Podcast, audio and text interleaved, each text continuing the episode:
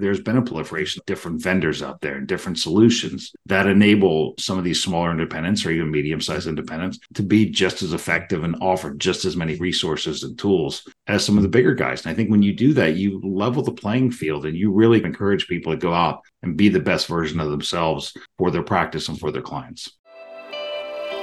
Welcome to the Active Advisor Podcast, brought to you by Harbor Capital. Join us as we learn from pros who have helped thousands of investors live better lives. I'm Bryan Moore, and I'll be chatting with some of the brightest minds in the financial advisory business, bringing you insights on practice management and investment research that works for advisors and their clients.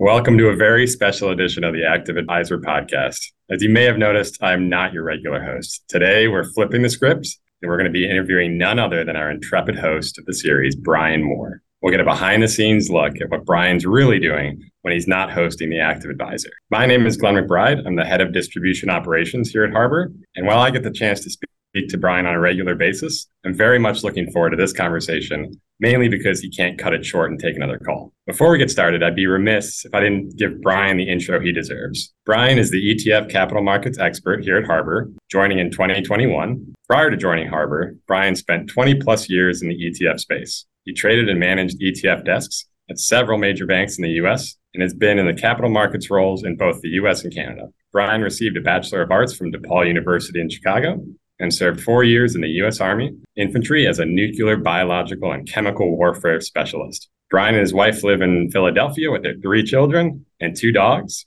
Without further ado, welcome, Bryan, and thank you so much for letting me interview the host. Oh, thank you for having me on. I guess it's the roles reversed. Pleasure to be here on this side of the camera. Fantastic. And I'll try not to break from too many traditions. So let's kick it off like you always do. What was the first memory that you have related to money or investing? I, I, think for me, what really got me interested in the business was I was stationed in DC, my last duty station, and I had a part time job at night supervising valeting cars. And, and, two guys showed up with Illinois plates. And at that point in time, I thought it was Illinois. Um, so that shows how much I've progressed in my life. But it is Illinois, and they showed up, and I just started talking to them because I always thought Chicago was a cool city, wanted to visit, and they started talking to me about what they did and how they were traders and on the exchange, and really got bit by the bug then, and and then ended up going to DePaul in Chicago, and always had in the back of my head that I wanted to end up on the stock exchange floor somehow involved in trading, and eventually I was given that chance and never looked back. It's fantastic. 28 plus years later, here we are. Yep. And I still don't know what I want to do when I grow up. Hey, yeah. you know. Before we jump into more current roles, I'd love to hear more of that origin story of how you got to be who you are. And I know you're very proud of that military experience. So take us back to that time period and what part of that experience shaped who you are and what can you tell us about your time in the military? I think it was for me, it's without naming drill sergeant names and everything, I think it was really a, a formative period in my mind because it really taught me that even if you're presented with a big situation, a lot of people can sit back and look at the size of something and it can be overwhelming without a doubt. But if you just put your head down, you you work on a small problem and you keep doing that, by the time you look up, you're you whittled away half of the problem. And so I think one of the things that really taught me personally was don't get overwhelmed and think that something's too big for you. If you work hard and you focus on small, manageable tasks, you can do anything that you want that's great advice uh, for for everybody. Now, tell me a little bit about um, this. We talked before the interview the the designation of nuclear, biological, and chemical warfare specialist. For those of us that aren't as involved or know that much, what, what does that actually entail? So. it was an interesting job. I, I, still wonder how I got into that. But yeah, so I ended up going to NBC school, which was in Southern Virginia at the time, and then went up and you became during peacetime. What the job really in, entailed was basically getting everybody in the uh, company down to the gas chamber, having them test out their gear and everything. And, and it was basically an irritant. It wasn't harmful overly harmful. But that was and being making sure all the gear was maintained and, and properly kept up, making sure that we had all the supplies needed should anything ever arise. And it was really more of a preparatory job that you hoped never really materialized into full blown action. But it, it, was you did have to learn a lot about the different gas being used and the different yeah, threats out there. It's amazing. It's, I can I cannot even put my mind in a space to reflect on that. So thank you for your service, Bryan, for sure. My pleasure. Little pieces. Just break it all down to little pieces.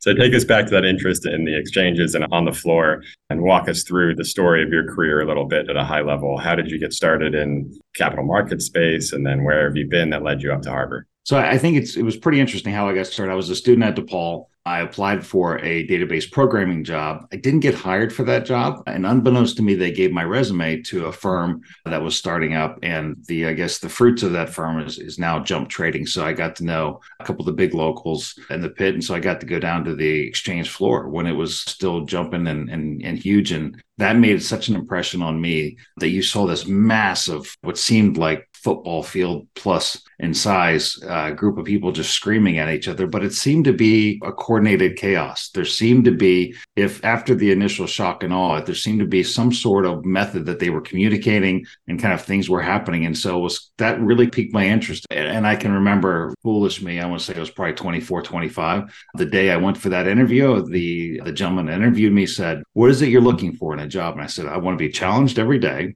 and I want to learn something new. And he said, I can give you that. And ever since then, I have had both of those fulfilled, both of those questions of tasks have been fulfilled every day I've been in this business. And how have those roles shifted over time? And we're going to get to that question about what exactly is capital markets and what is your role. But how have you always been within this same part of the industry?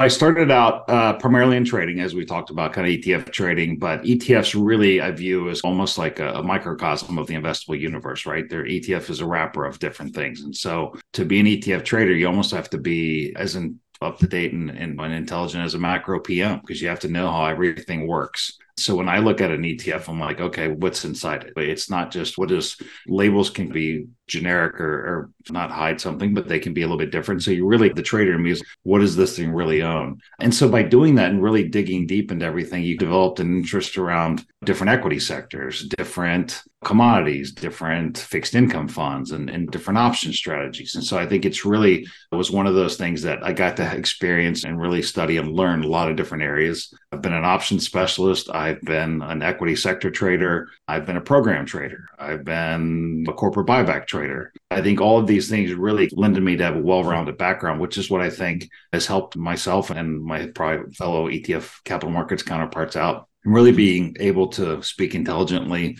and address questions on a myriad of different kind of ETFs when you're talking to clients. So important. So let's ask that all important question for our advisor audience or pretend you're at a, a, a dinner party. How exactly would you define what a capital markets expert does? And who are your clients? Who are you serving? I think a capital markets, in, in my opinion, and this is, could be definitely wildly different, but I think it's the person who in, in inside the firm is really the the hub of a spoke of a wagon wheel. And, and that's really the person that a lot of information passes through or knows where the information has to go, or can actually be a, a sounding board and, and be like, no, this is what we need to do with this, or this is where this is something that we need to think about. So you're really probably mirrors my trading career, which is a jack of all trades. I was joked they people call me the Jose Oquendo of trading because I just could do a little bit of everything. And I think that is really the capital markets role. You have to have knowledge of a lot of different things and be able to speak intelligently, but also help the firm and help clients get to their achieve their end objective. So that's really on the internal side. When it comes to the client and advisor side, I think that really is just working with them about trading and kind of helping them express the views, the investment views that they have. And so I think that really can vary from, I know you're looking at four or five different ETFs. Here's what they're doing. If we look underneath the hood, here's what kind of is they hold, here's how they rebalance, those kinds of things. Or it can be, have you thought about it this way? I think there's a lot of different, there's with the proliferation of ETFs, there's a lot of different ways you can express those viewpoints internally. And so when it comes to even our in Salesforce, our wholesalers, it really comes about via ETF education, what's the creation redemption method, how they become more tax, how ETFs are tax efficient and everything else. So I don't want to dive too deep into any specific pool, but keep keeping it high level. Absolutely. Bryan, I remember our first conversation, you spoke similarly about the hub and the spoke, and that's really resonated about how it's multiple clients that you're serving on a day to day basis and jack of all trades for sure. So let's talk about one of those clients, the advisor community. Can you give us some examples of on a day to day basis, how are you interacting with advisors? A lot of it's via wholesaler kind of referrals. They want to talk about trading, they want to talk about ETF liquidity. And I think that's something that it's interesting. If you asked me 20 years ago, what are we still having ETF 101? I would say, no, no way. We're not, we're going to be at least 404, maybe even graduate level 505 but we still are. And, and, after thinking about it for a period of time, that means to me, at least in my mind, that we're still getting new people to the ETF universe and that there's still kind of new converts out there that are realizing that this is something that's not going to go away. This is this actually this vehicle does have something to it. And so I think that is really one of the things that I'm passionate about and working with those advisors, whether it's demystifying, whether or whether it's helping them trade. I think a lot of advisors your main goal and in, speaking to advisors and one of the reasons i love doing this podcast is that you learn so much about each individual person and, and how they approach their business and approach their clients. But at the end of the day they're client first and that's what they should be. My job is to help them when they do have that kind of question around trading. How can I actually express this view? This is what I want to do, or this is what my client wants to do. And so it's really helping them achieve that objective. So let's try to work our way up that learning curve at scale here. If okay, what's that number one misunderstanding that you still run into today that you'd want to broadcast about ETFs and what you'd want advisors to know? The one thing that ETFs lend themselves to is that they are transparent. You can go up and you can see a bid offer spread. You can see volume on a daily basis, and you can't with a mutual fund. Uh, but one of the things I always ask people have you asked what the average daily volume is of your mutual fund? And people look at you and go, no. But the transparency of that ETF wrapper lends itself to that those kind of increased line of questions, which is great. But what does that really mean? For me, it means that the real liquidity kind of is a way of circling back. The real liquidity is the underlying. It's not because that's what the mutual fund relies on. That's where it draws its source into the ability to trade. It's the same thing in the ETF universe. And I think it's really connecting those two dots, which kind of happen in a, not necessarily a, a, perfectly circuitous way, but that kind of that still let's bring it back to the home, which is underlying. And I think if you look at the ETF universe, 90 plus percent, maybe high 80s, I think last time I looked, of the ETF universe is still the underlying is the most liquid component to it rather than the actual on screen daily trading volume. That's a good one. And so, what should the industry be doing to help us get from that one on one level up the learning curve. If there still is that gap, if we're still not to that point, is there something we should be doing as an industry? Education is the one thing that I would love to see kind of people, at least in the capital markets role. And I know my counterparts are doing it, but even on the ETF issuer side, I think one of the things that, that I like to tell clients when I'm talking to them is I don't want you to have a bad experience trading any ETF because then that's going to reflect upon your opinion and your client's opinion on the whole industry. I think that's one thing that I want to make sure you can get in and get out Obviously, we hope you stay in Harbor ETFs, but want to make sure that you have that good experience and that you know how liquid they can be, and they are. Let's switch gears for a minute and get a bit meta. You've talked about busyness a couple times. You talked about the multiple roles, the hub and spoke. At Harbor, we've taken one of the most busy people at our firm and we've given you a platform and you've given you the opportunity to host this podcast, which uh, from all accounts is going exceedingly well. I'd love to dive into that a little bit and understand in this time and the number of episodes and the conversations you've had with advisors and folks supporting the advisory community. As you think back now, what's the most surprising thing you've heard so far? A couple of things stand out to me. One, early on, we did a podcast with a gentleman in the Philadelphia area, Erik Strid, and one of his things was just shut up and listen to your clients. Don't talk as much, listen. And I think that's something that I've personally tried to incorporate on my daily basis, but it's also nice to hear an advisor say that because we are I, think everybody in this line of work is we can get lost in, in the day to day and realize that we're actually a client service business and that we do have a responsibility to listen to people, create stuff and do stuff for them. And so I think that was very humbling and, and good to hear. I think another one was the way that people are using technology.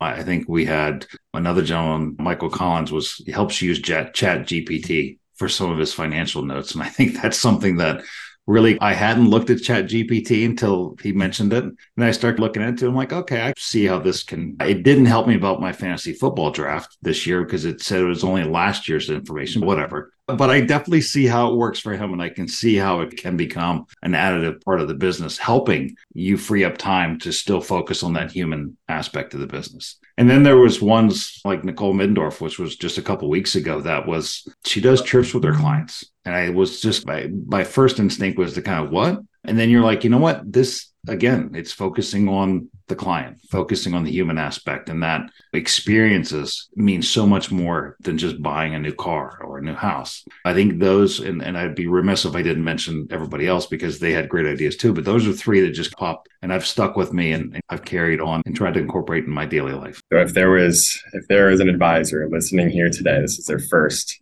episode, shame on them. Uh, and you wanted to catch them up of these conversations, talking about learning from others and, and picking up on trends. Are there one or two more tactical themes or things that you've picked up on, the big trends that you're seeing in these conversations that you, you would whittle down to these bullet points to say, all right, we've caught you up to the conversation that we've been having over these months? That's a good one. I, I think be humble, listen twice as much as you talk, and each client is unique and you're unique yourself. So find a way that you can help them prepare for the next phase of their life. I think if you look at it, hopefully we all retire, semi retired, you still have the way longevity is going nearly a third of your life after you retire. So it's really helping that person on and prepare for the next phase of their life. this might be connected. I know from listening on the outside, one of the things that I pick up on is, and we see it in the data, but just having it demonstrated from the guests is a trend to break away or go independent. What do you think's behind that? What do you think has has been playing into that trend with the people you've spoken to? I think it's the ability to demonstrate and be more humanistic in your approach and be able to, to tailor your business to your client's needs. I think just like anything else, if, if you're at one of the bigger shops and more established places, they have a list of things that for you to invest in. They have a list of research for you. They have a list of what it is you should be doing. And that's all fine and dandy. And that's great for X percentage of people. But I, we've seen a trend in talking to people that they wanted to customize more and they wanted to emphasize certain aspects of their business and they liked the ability that going independent offers them and, and allows them to express themselves more to their clients. And I think you've also seen the proliferation of the past couple of years, whether it be some of the bigger independents becoming behemoths themselves now, but it's also kind of part of the fintech revolution, which might be the only time you ever hear me use that word but they have i'm still tried and true to my kind of old established ways but i think it's really there there's been a proliferation of different vendors out there and different solutions that enable some of these smaller independents or even medium-sized independents to be just as effective and offer just as many resources and tools as some of the bigger guys. And i think when you do that you level the playing field and you really encourage people to go out and be the best version of themselves for their practice and for their clients and I personally celebrate it. I'm not. If you want to stick with the big brands, there's nothing wrong with that. You know, but I, not everybody is a is not everybody can be put in that mold, and that's including myself and my career, and including a lot of the people that we've talked about. Yeah, I think that's well said. And framing it back in the ability for an individual or an advisor to be the best version of themselves for the clients is whatever construct works for them is big, small, independent, large scale.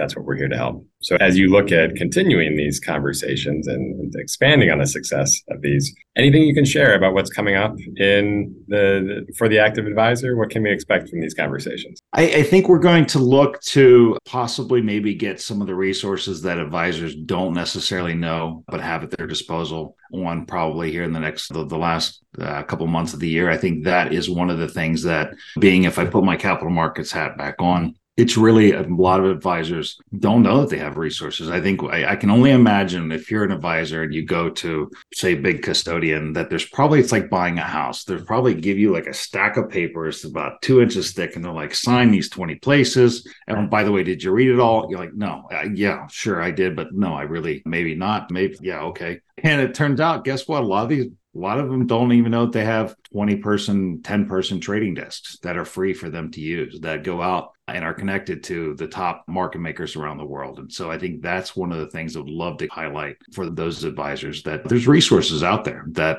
you know that the firms have developed for you and really can add value to your practice and add value to your client's bottom line. I think one of the things that putting my trader hat back on and still looking at the world through that trading lens is getting back to liquidity, people ask, why isn't this product so liquid? Why isn't it 30,000, 40,000 shares up like some ETFs? You're like, you know what? Because as, as market maker, you're market making, say maybe a thousand products. maybe 2000, whatever it is. You can't put your maximum size out there for any specific one, right? So what you do is you put a placeholder out there, whether it be 500, 1500, whatever it is, 3000 shares. But if you bring that to my attention, now all of a sudden all the other products are there on my screens, but I'm looking at one. So I can actually give you my best market. And that's what a lot of these desks do. And I think it's that ability that I would love to stand on the bench and, and talk to people about and get their attention because that's really not only does it two things, it unlocks the full potential of liquidity of an ETF, but it also helps that client get a better execution, which transfers into the bottom line at the end of the year. That's one thing that I've been struck by not just from working with you directly, but within the ETF community, if you will, is just the willingness to help. Mm-hmm. Right? Like everyone is almost on the same team of we want folks to have that great experience. So I think that's a, a, a phenomenal goal to help make folks, a broader group of people understand the resources and support that are available to them. So keep on pushing, Bryan, for sure. Appreciate and it. Thank you. I'd be remiss if we didn't at least go a little bit sideways to the investment side of the business. And at Harbor, obviously, we're major proponents of active management. So, final question for you here, Bryan, is where do you think today active management matters most? I do think markets are cyclical, just like anything else in life. And so I think the pendulum swung on the index side. And so now I see it coming back to more the active management being selective side. And so I think that's one of the things that I think active management's great when it comes when you want to really fine tune and dial in your exposures for your clients. So international, emerging markets, I think even fixed income, those are always areas that yeah, I think could benefit from having a couple of extra eyes and, and being a little bit more pickier rather than just following a broad-based index. And just given your perspective and experience, to tell us about how active and the ETF market are working together. Is there any rejection? How, how are those two major macro themes coming together? What's the current view of the ETF community as it pertains to active management? If you talk to the traders, it's just an ETF, right? the same files come out every night. I know what it is I hold, I know what I have to deliver. It's an ETF. I trade it on screen for the majority of them, as long as there's nothing exotic or completely unique underneath the hood and the wrapper, it's the same thing. And I think that's one of the things in talking to a lot of our clients. It's people, it's active ETF. Yeah, but at the end of the day, it's still a ticker on an exchange with a verifiable underlying list of constituents. And so I think it's one of those things that I believe that external forces make a bigger deal about it than the people who are doing the day to day trading and risk management. I know that mm-hmm. may not have been the answer that everybody wants to hear, but I think at the end of the day, an ETF is an ETF and it's how do I manage that risk and how do I where do I think I can trade that at? I think that's a great place to, to wrap up. And as you've shown in these conversations throughout this series and here today, that sometimes the beauty is in the simplicity. So before we put a bow on this thing, I want to first thank you, Bryan, for taking the time here today. Thank you for letting me sit into your host chair today and keep on pushing with these conversations. I know me, my colleagues, and hopefully the advisor community is really benefiting from these. Nope. Thank you very much. I, I enjoy doing them and enjoy learning from everybody. 60 seconds with Bryan Moore. You ready, Bryan? Yeah. Nickname Big Country. Hobby. Working in my garage on things. Most used emoji in texting. Oh, the crying laughter emoji. If you could teleport anywhere for just five minutes, where would that be? Probably back to teenage me to tell me it's going to be okay and to keep your head down and keep pushing forward. Four letter word that should be an ETF ticker, but probably isn't. Don't. Best professional advice you've ever received be yourself and be humble. Best 90s pop group. Oh, Spice Girls, without a doubt. Huge fan. Scary Spice all the way. Most recent thing you've learned from your teenage children. My Yeti t shirts are not cool. Best compliment you've ever received. I'm a good dad. Do you hit snooze on the alarm clock? Uh, no. Do I want to? Yes. Favorite way to get active? Being outside. I've taken up running again. Whether you're a seasoned advisor or just getting started, the Active Advisor brought to you by Harbor Capital offers professional insights for the financial advisor community. Visit us at harborcapital.com to learn more. And don't forget to subscribe to the Active Advisor on Apple, Spotify, Google Podcasts, or wherever you listen to podcasts to stay up to date on investment trends, tried and tested research methods, and what your industry peers are up to. From all of us at Harbor Capital, thanks for tuning in. And now for important disclosures. This material is for informational purposes and is not intended to be relied upon as a forecast, research, or investment advice, and is not a recommendation, offer, or solicitation to buy or sell any securities or adopt any investment strategy. The opinions expressed are as of 22nd of September 2023 and are subject to change. The opinions expressed by the speakers do not necessarily represent the views of Harbor Capital Advisors Inc. The information and opinions contained in this material are derived from proprietary and non proprietary sources deemed by Harbor Capital Advisors Inc. to be reliable and are not necessarily all inclusive and are not guaranteed as to accuracy. This material may contain forward looking information that is not purely historical in nature. Such information may include, among other things, projections and forecasts. There is no guarantee that any of these views will come to pass. This material may not be representative of the experience of other individuals. Reliance upon information in this material is at the sole discretion of the viewer. This material is not legal, tax, or accounting advice. Please consult with a qualified professional for this type of advice. Investing involves risk including the risk of loss. Stock markets are volatile, and equity values can decline significantly in response to adverse issuer, political, regulatory, market, and economic conditions. Fixed income investments are affected by interest rate changes and the creditworthiness of issuers. As interest rates rise, the values of fixed income securities are likely to decrease. Specific companies and issuers are mentioned for educational purposes only and should not be deemed a recommendation to buy or sell any securities. Any companies mentioned do not necessarily represent current or future holdings of any investment products. Harbor Capital Advisors Inc. does and may seek to do business with companies covered in this podcast. As a result, listeners should be aware that the firm may have a conflict of interest that could affect the objectivity of this podcast. This material is prepared by Harbor Capital Advisors Inc. All trademarks or product names mentioned herein are the property of their respective owners. Copyright 2023 Harbor Capital Advisors Inc. All rights reserved.